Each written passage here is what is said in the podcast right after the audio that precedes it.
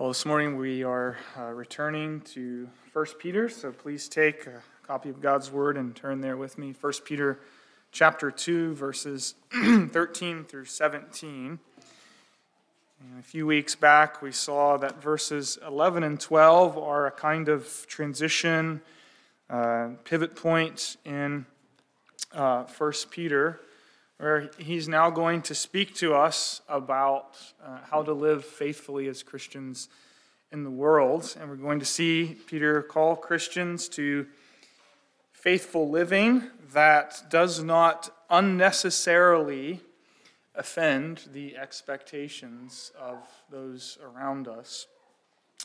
Uh, now, in these verses, you'll notice in verses 13 through 17, uh, these verses explain how we, as citizens of God's holy nation, as God's people, are to live in relation to the civil authorities in the land in which we live.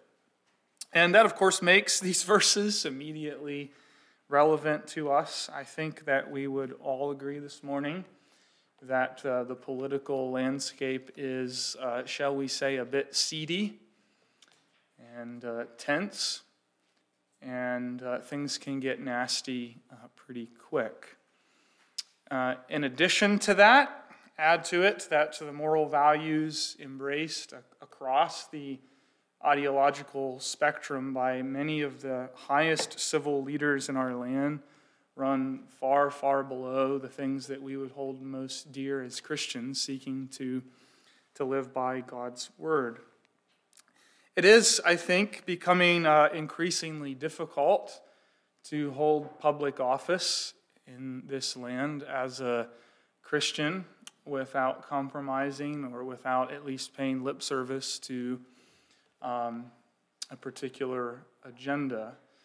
And it's certainly the case that in different parts of this nation that statutory provisions are being sought that would discriminate against uh, businesses and individuals who, who are failing to get on board with what many are calling the moral revolution. And so, with all those things in mind, and surely others, it makes it, I think, urgent for us to know how to live faithfully for Jesus Christ in this time, in this place. And I think 1 Peter chapter 2, verses 13 through 17 can go a long way in helping us and equipping us uh, along these lines. So let's turn our attention to reading God's word, but first let's pray and ask for God's help. Let's pray. Uh, Lord, your word is opened up uh, before us, and we ask now that by the Holy Spirit, uh, you would uh, enable me um, to explain the, the sense of your words here and that you would give us all a right understanding, that we might be equipped to live as your servants in this world. Show us as well how these words point us once again to our great Savior and King, the Lord Jesus Christ, the King of kings and Lord of lords, who is coming again. Uh, to judge the world and to make all things new. It's in his name we pray.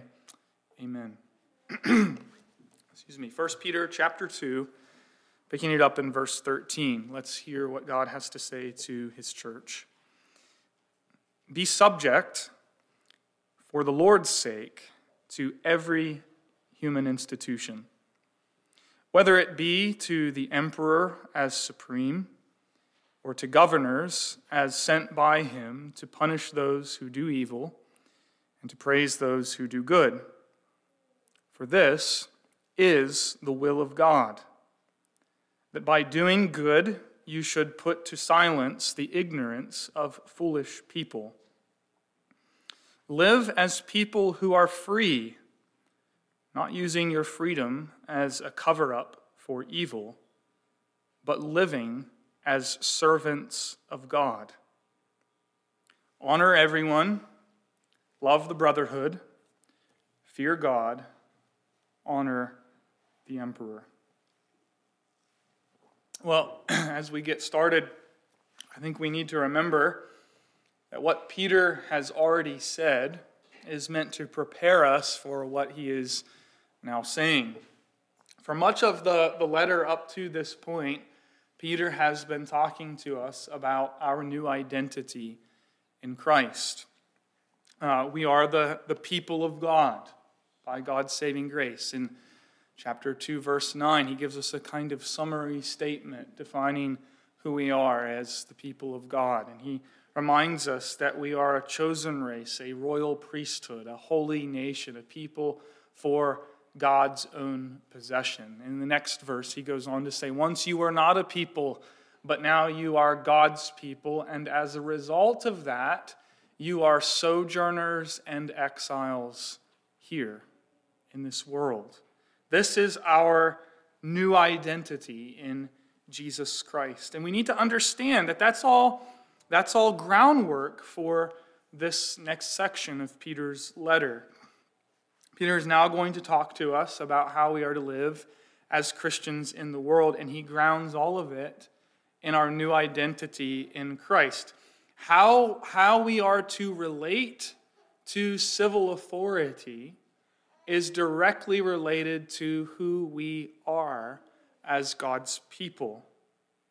And so, if you want a kind of summary statement here that we're going to go on to unpack this morning, I think Peter's message in these verses is this because we are God's people, saved by grace, and because we are sojourners and exiles in this earthly kingdom, and because we belong to another king and to another kingdom we must therefore freely subject ourselves willingly and obediently to civil authority, and we must honor every human institution, whether it be the President of the United States, our state governor, or local councils and mayors. We must do this, note verse 13, for the Lord's sake.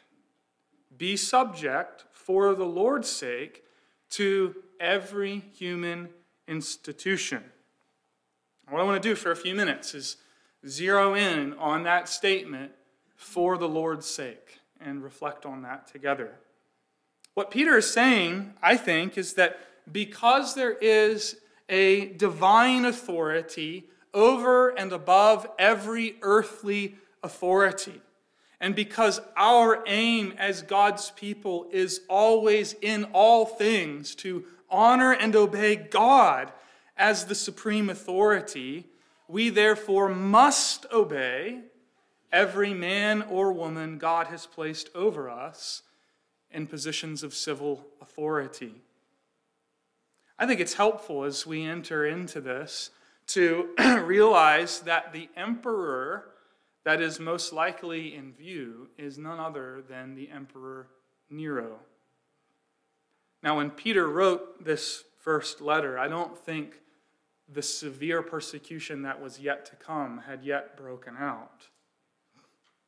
Nevertheless, uh, Nero would prove himself to be a wicked and cruel man. This is the Nero who would light Christians on fire and use them as human torches to light up his garden. This is the Nero who would take Christians and sew them up in, in the skin of animals and then feed them to the dogs. But here's Peter saying, Be subject to the emperor, honor him, and do it for the Lord's sake, who has placed him over you. Verse 14 The emperors and governors are sent by him, sent by God. And here's where I think a theological perspective is absolutely crucial. Apart from God, apart from knowing that it is God who appoints civil leaders, we are left to ourselves, aren't we? We are left to our own thinking, our own opinions, our own devices. We will think that it's up to us to decide who we will honor and who we will obey. And politically, we're left to ourselves to fight for our own rights, to fight for our own desires. And so we end up believing, in one way or another, that our only hope and security at the end of the day really is secured through earthly authorities, having the right leaders who rule the way we think they should. Friends, look, if your future and security and your hope rests entirely on politics and political leaders, think a couple of things are going to result. You're going to be an anxious mess. You're probably going to be a cantankerous kind of individual to talk to, if I can be honest. And it's going to be nearly impossible for you to render the honor to civil authorities to which God calls us. I mean, how? How are you going to do that when they're making a total mess of things?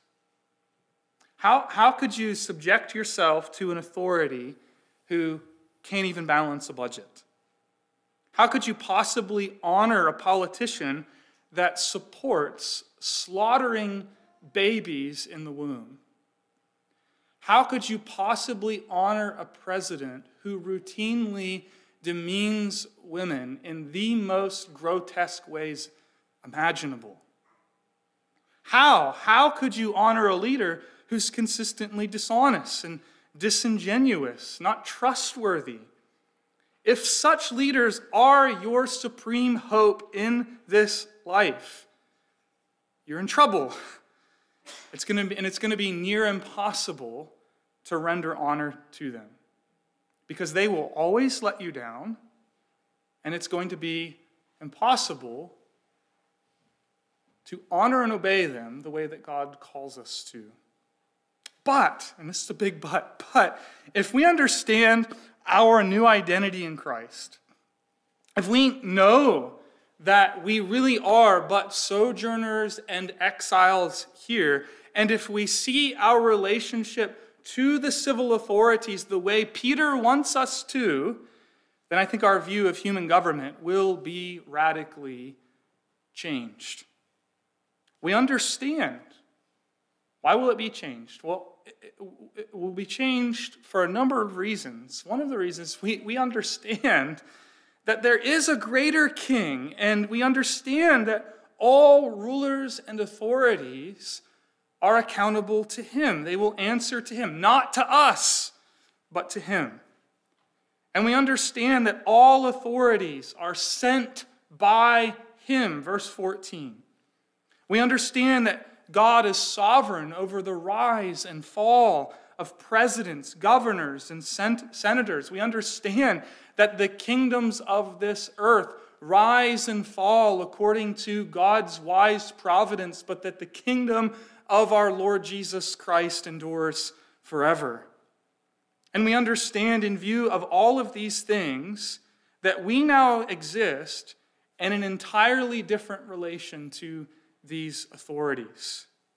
We do not need to rebel against them. We do not need to dishonor them. We can be subject to them and honor them because we know our God reigns. And when we obey and honor these human authorities, Peter is telling us, we bring honor to our King. It is for the Lord's sake that we are subject to them. You see, our confidence is not in ourselves, but our confidence in God is so great. Our status as citizens of God's holy nation is so secure that as exiles and sojourners here, Peter's saying, we can gladly subject ourselves to whomever God places over us, even if it's an emperor like Nero. You see how radically different this approach is from how many people, including Christians, think about political authority today. I think if we follow the teaching of Scripture, we do not approach this issue in any way remotely like someone outside of Christ. We obey, we honor those in authority because of who we are in Christ and because we know that God is the supreme authority. So let's, uh, let's apply what Peter is teaching to our own context. May get myself into trouble this morning, but that's okay. You know, so, sometimes, sometimes you've probably heard people say, He's not my president. Maybe, maybe you've said that. I've, I've heard that a lot in recent years by non Christians and by some Christians, saying about various presidents, he is not my president. Just think about that statement in the light of what Peter is teaching here. If you've said that, if you think that now, you need to hear God's word. When you make the statement, He's not my president, that is not a neutral statement, is it? It is actually a malevolent theological statement because it is a denial of God's sovereign and wise hand in establishing the government that he sees fit to appoint. So when you say something like that, you need to understand it isn't ultimately against that individual that you're speaking against. It's ultimately against the God who sent him, and you're forgetting that it is God who appointed him. Remember what Paul says in Romans 13 let every person be subject to the governing authorities, for there's no authority except from God, and those that exist have been instituted by God. Therefore, Whoever resists the authorities resists what God has appointed, and those who resist will incur judgment. Now, Peter's essentially saying the same thing here in fewer words. He's saying it's God who put Nero over you, it's God who placed President Barack Obama over you. It's God who appointed Donald Trump as your president. It's God who has placed Joe Biden over you as your president. Therefore, honor those in authority for the Lord's sake. And by honoring them, you honor the God who appointed them. Now, the practical implications of this, I think, are vast. I've just pointed to one thing to think about. I mean, it, it, it's almost overwhelming to think about how this passage applies to us today. It, and, and part of the reason it's overwhelming is it, is such a complex issue. And I want to say there are there are room there is room for differences of opinion on some of the particulars as long as we are united on the fundamentals of what God's word clearly says to us. You and I cannot deny the responsibility to honor and obey those who are in authority. That is a clear biblical mandate that we have to follow. But there's a lot of nuance and complexities that we can and I hope would discuss. Christians have been doing it down through the centuries. Christians have always been discussing and debating the relationship between the state and the church. And to be sure, there are lots of hard questions that we need to work through.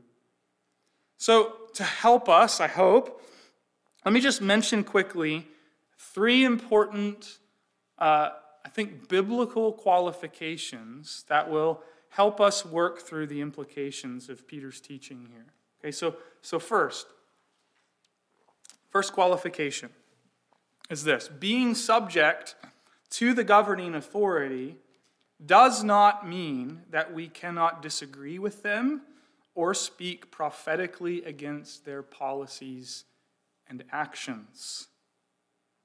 Let's think about Jesus for a minute. Jesus did not hesitate to call the religious leaders of his day hypocrites. Jesus called Herod a fox, which is not a very nice thing to say. But that same Jesus also did not hesitate to submit himself to these same authorities when they arrested him. Jesus honored their office, he honored their God given authority even when they put him to death. Now, that's a remarkable example, isn't it? And it's actually the example that Peter points us to. If you jump down to verse 21, when Peter is now speaking to, to slaves in their relation to earthly masters, and we'll get to the complexities of that next week, but notice where Peter points them. Christ also suffered for you, leaving you an example so that you might follow in his steps. Okay, so Jesus is an example we're to follow. The way he related to the authorities in his day is the way that we are to relate to the authorities in our own. He spoke the truth openly. He even spoke against authorities where they were wrong, even as he submitted himself to them and honored them. That's the first thing. Being subject does not mean that we never disagree with them or speak out critically of policies or actions. The second qualification is that being subject to the civil authorities is not an unqualified call to obedience. It doesn't mean that you obey absolutely. You, you don't do that because you know that there is a higher authority. You don't do that because you know that the, the, the civil magistrate is not the ultimate authority, but has received authority from the highest authority, God Himself. You don't obey without qualification because you know it's Jesus who is your ultimate Lord. And so, whenever possible, you subject yourself to the authorities for the Lord's sake as an act of obedience to God, Peter's saying. But whenever the will of the civil magistrate conflicts with the will of God for you, then you must say no to man in order to say yes to God. We probably all know the, the famous example of this, the apostles. In Acts chapter 5, verse 29, Peter and John have been preaching the name. They've been telling people about Jesus and his resurrection, and they're taken before the authorities and they're commanded to no longer speak of this name. And what do they say? And keep in mind, that's the very thing Jesus commissioned them to do, right? to go and make disciples, to preach the gospel to the peoples of this earth. And so, without hesitation, they say in that situation, we must obey God rather than men. And so, there's a principle there that when we are commanded to do something by a human authority that is contradictory to God's commandments, then we disobey the human authority in order to obey God. Now, I, I, I, think that perhaps in our own cultural and political context, that we might just need to qualify that qualification. You tracking with me at this point now? We're, we're talking about a qualifier of, of, of the second qualification. And here it is a, a civil authority commanding us to do something we do not like is not the same thing as a civil authority commanding us to do something God forbids. That's a hard truth to swallow, but I think it's true nevertheless. And to, to my knowledge, I'm, I'm speaking for myself here, and, and maybe I'm wrong about this, but I don't think I have ever had a civil authority directly command me to do something that God forbids. Now, that might change, but I, I don't think I've experienced that. It, it has happened to Christians throughout history, it's happening to Christians around the world today. And maybe, maybe the day will come when it will happen to us.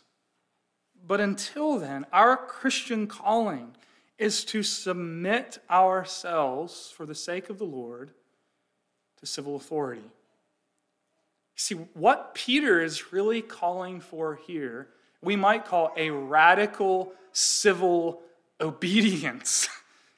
And so the second qualification is that to be subject um, and honor the authority doesn't mean that you submit to whatever they ask, but it does mean that as long as they are not asking you to do something that contradicts God's word, then our default response as Christians ought to be to obey. That's a, that's a challenging question I asked myself this week. Is, Jared, is your default response to be subject to the governing authorities, or is it to resist? Let's go to the third qualification. The third qualification, as we try to work this out, is that being subject to the authorities does not mean that Christians are to be passive politically. It doesn't mean that you, you sit back and rest on your laurels. Christians rightly and properly engage in the political processes of this nation. We rightly exercise our, our right to vote and, and seek to be agents of change and influence. We rightly labor politically for civic righteousness and just laws throughout our land. So we don't, we don't withdraw. This is what I'm getting at. We don't withdraw because we are sojourners and exiles. Instead, we actively engage the world. And I think our engagement is actually more robust because we are sojourners and exiles here. Maybe, maybe you've heard it said, um, you know, Christians are um, no earthly good because they're too heavenly minded. Have you ever heard something like that? Christians are no earthly good because they're too heavenly minded. I, I think that is so off base. It is because of our heavenly mindedness, because we know that there is a divine king over every earthly king that frees us to more substantially engage in the affairs of this world. I think that's part of what Peter wants us to understand. When, when the world is pressing down on Christians, seeking to accuse us of social nonconformity or social disruption, perhaps even hatred toward neighbors, that's exactly what Christians were being accused of um, during the time of Peter throughout Asia Minor. They would have been hearing in Peter's context you Christians hate humanity because you refuse to participate in the imperial cult and you're upsetting the social norms of the Greco Roman household, which was seen as the fundamental building block of a stable society. So, all kinds of accusations were being hurled against them for those things. And Peter says, that one of the ways you answer those accusations is by showing in your life, in the honor and subjection that you render to the emperor, that your desire is to seek the good of the community, the good of your neighbor. And that's why Peter goes on to say in verse 15 that by uh, uh, honoring the emperor, by subjecting ourselves to him, we are doing the will of God, and by doing good, we silence the mouths of foolish people.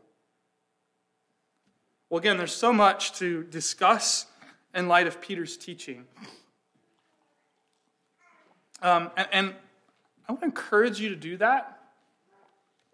And as Christians, we ought to be able to talk about political issues peacefully, with grace, and with love and show a better way than so much of what we see happening around us right now. So I, hope maybe over lunch today or with fellow believers this afternoon, you might talk about how we should render honor and be subject to our political leaders, even when we don't agree with them or disapprove of so much of what they do.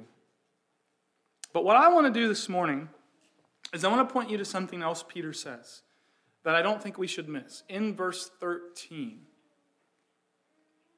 we actually looked at this passage a while back. I don't know if you remember. And my own understanding of what Peter is saying in verse 13 has, has developed and, and, and changed a little bit. And I want to I want to share that with you this morning.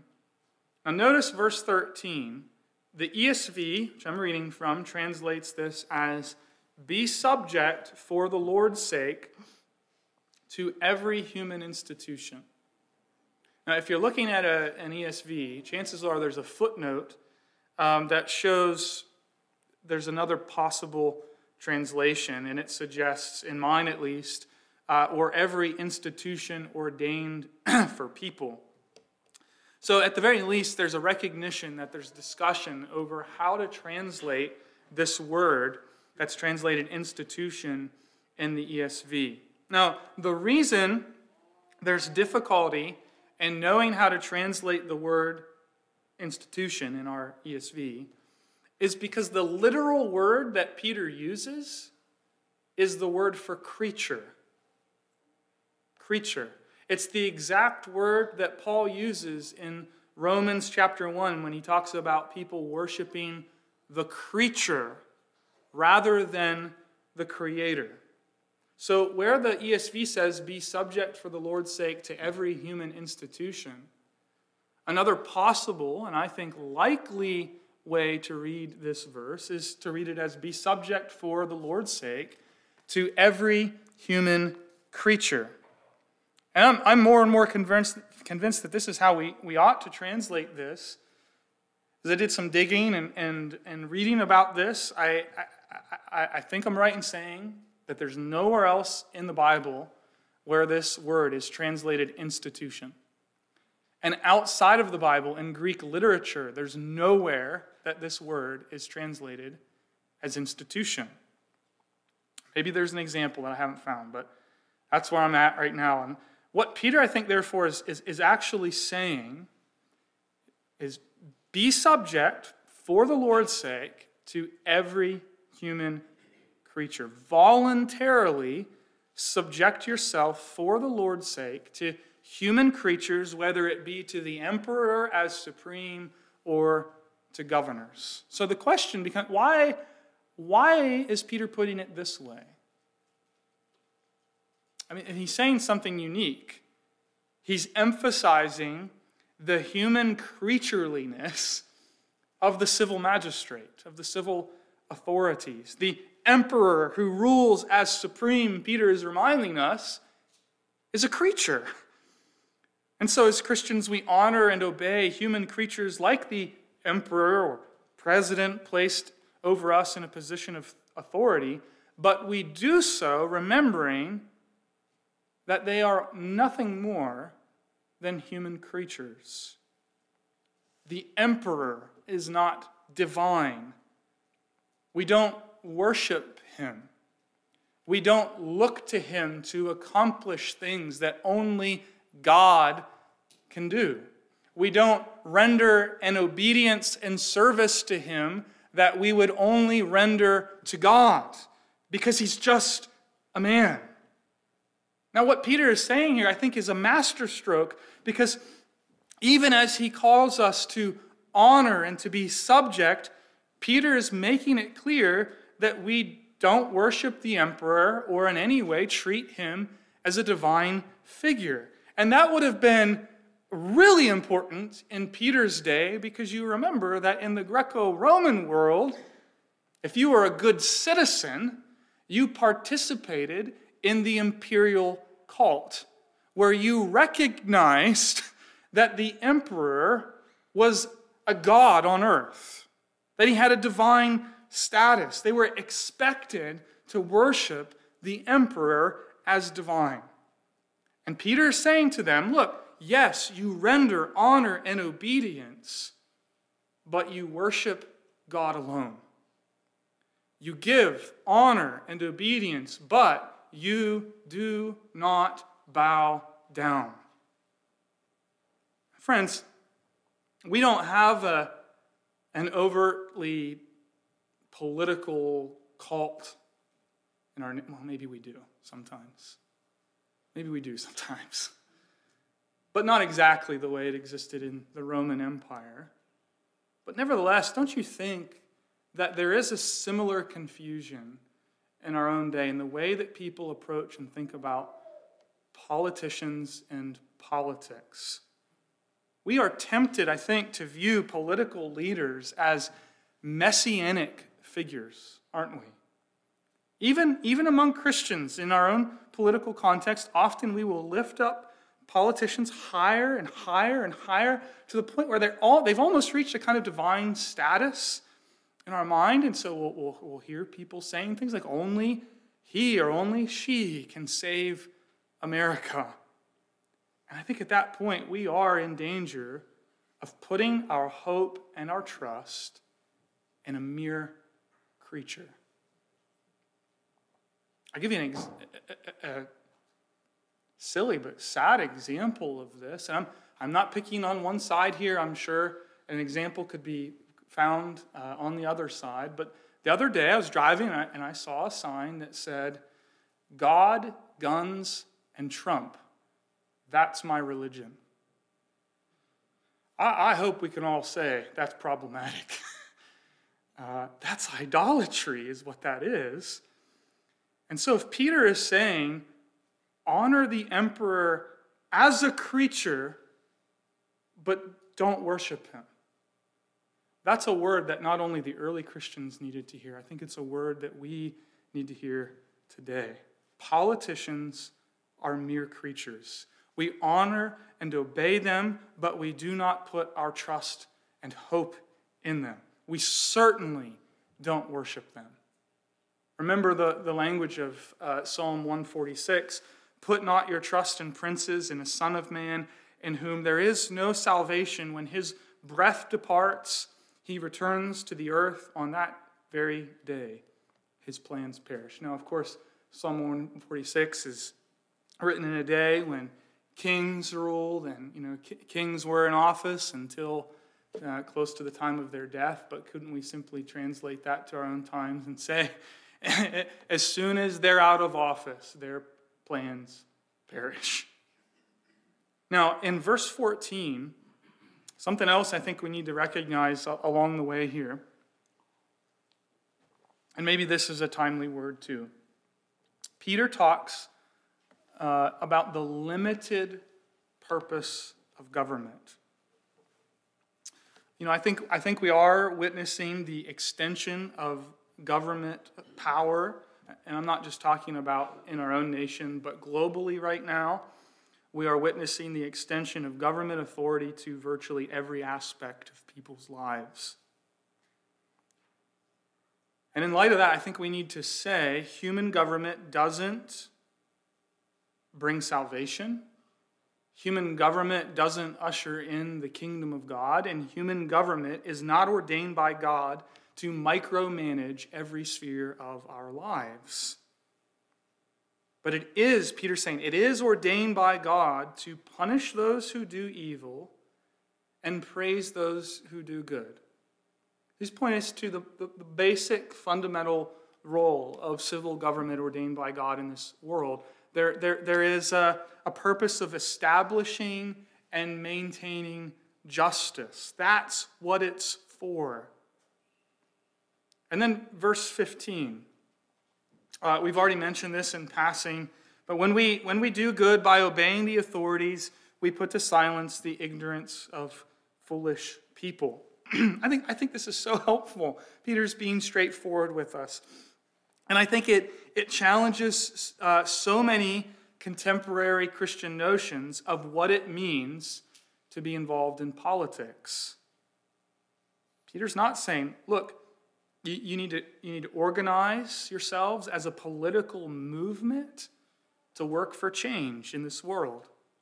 He certainly doesn't call for the overthrow of Nero.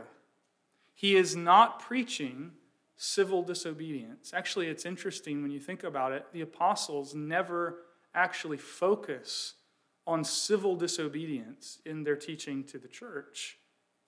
Peter's not asking the church to organize protests and marches. In fact, he virtually does the opposite. He urges us to obey and honor for the sake of the Lord and for the sake of silencing our neighbors who wrongly think that we hate the world. This is incredible. And, and, and people may say, well, you know, Peter, Peter was living in a different time, a different age, a different context. It wasn't a democracy, and things are different now. And for sure, many things are different now. But, friends, if you have read anything about the history of the Roman world, then, then you know there were all kinds of political factions and movements and rebellions and all kinds of political activity that, in so many ways, would mirror what we see happening in our own nation today. And Peter could have said, Get involved in that. Jump right in. Start a political revolution. He, he could have sought to organize a political movement, but instead, he seeks to organize a church. A church made up of people who, who will honor and obey the civil government, and in doing so, set an example for their neighbors, and in doing so, provide, I think, gospel opportunities to give a reason for the hope that they have. And Peter is saying, it's all for the sake of the Lord. And so Peter's teaching Christians how to relate to the world, and in these verses, in relation to civil authority. We subject ourselves for the Lord's sake to every human creature appointed by God to silence the mouths of people who falsely accuse Christians of being insubordinate because they refuse to worship the idols of this age. See, wherever we turn in Scripture, and this is just a reminder to us, brothers and sisters, wherever we turn in Scripture, we are told again and again and again and again that the political renovation of this world is not found in mere human creatures. It will be found and revealed at the return of our Lord and Savior Jesus Christ. So, brothers and sisters, let me end with this. Let me level with you here. There, there may come a day when our democracy fails, when it's in total shambles. And that day may come sooner than we realize. It, it may be upon us now. I don't know. There may come a day when we are ruled by a modern Nero who stands opposed to virtually everything we confess as Christians. There may come a day when our freedoms to gather together and to preach the word unhindered are under real threat. And I, I'm saying all of that not to dishearten you, not to incite fear, but to say to you, what do we do if that happens? We do exactly what Peter says honor those who are in authority. We subject ourselves to them for the Lord's sake. We simply keep doing what Peter tells us to do here. And if that day comes, we, we know our hope does not rest in mere creatures, but in God, because our trust is not in the kings of this world, but it is rooted firmly in the King of kings and the Lord of lords. And so, if that day comes, I hope we don't miss a beat. We keep doing what Peter urges at the end of our passage. We honor everyone. We love our fellow brothers and sisters in Christ. Above all else, we fear God and we give honor to the emperor. May God give us the grace to be such a people in this present age. Let's pray. Father, we thank you for a word that you speak to us. And we pray that by your Holy Spirit that you would strengthen and equip us in Christ Jesus to conform our lives increasingly to the truth that you have spoken to us today. Help us to live in subjection to the authorities that you have placed over us and to see that it is ultimately an act of obedience and service to you.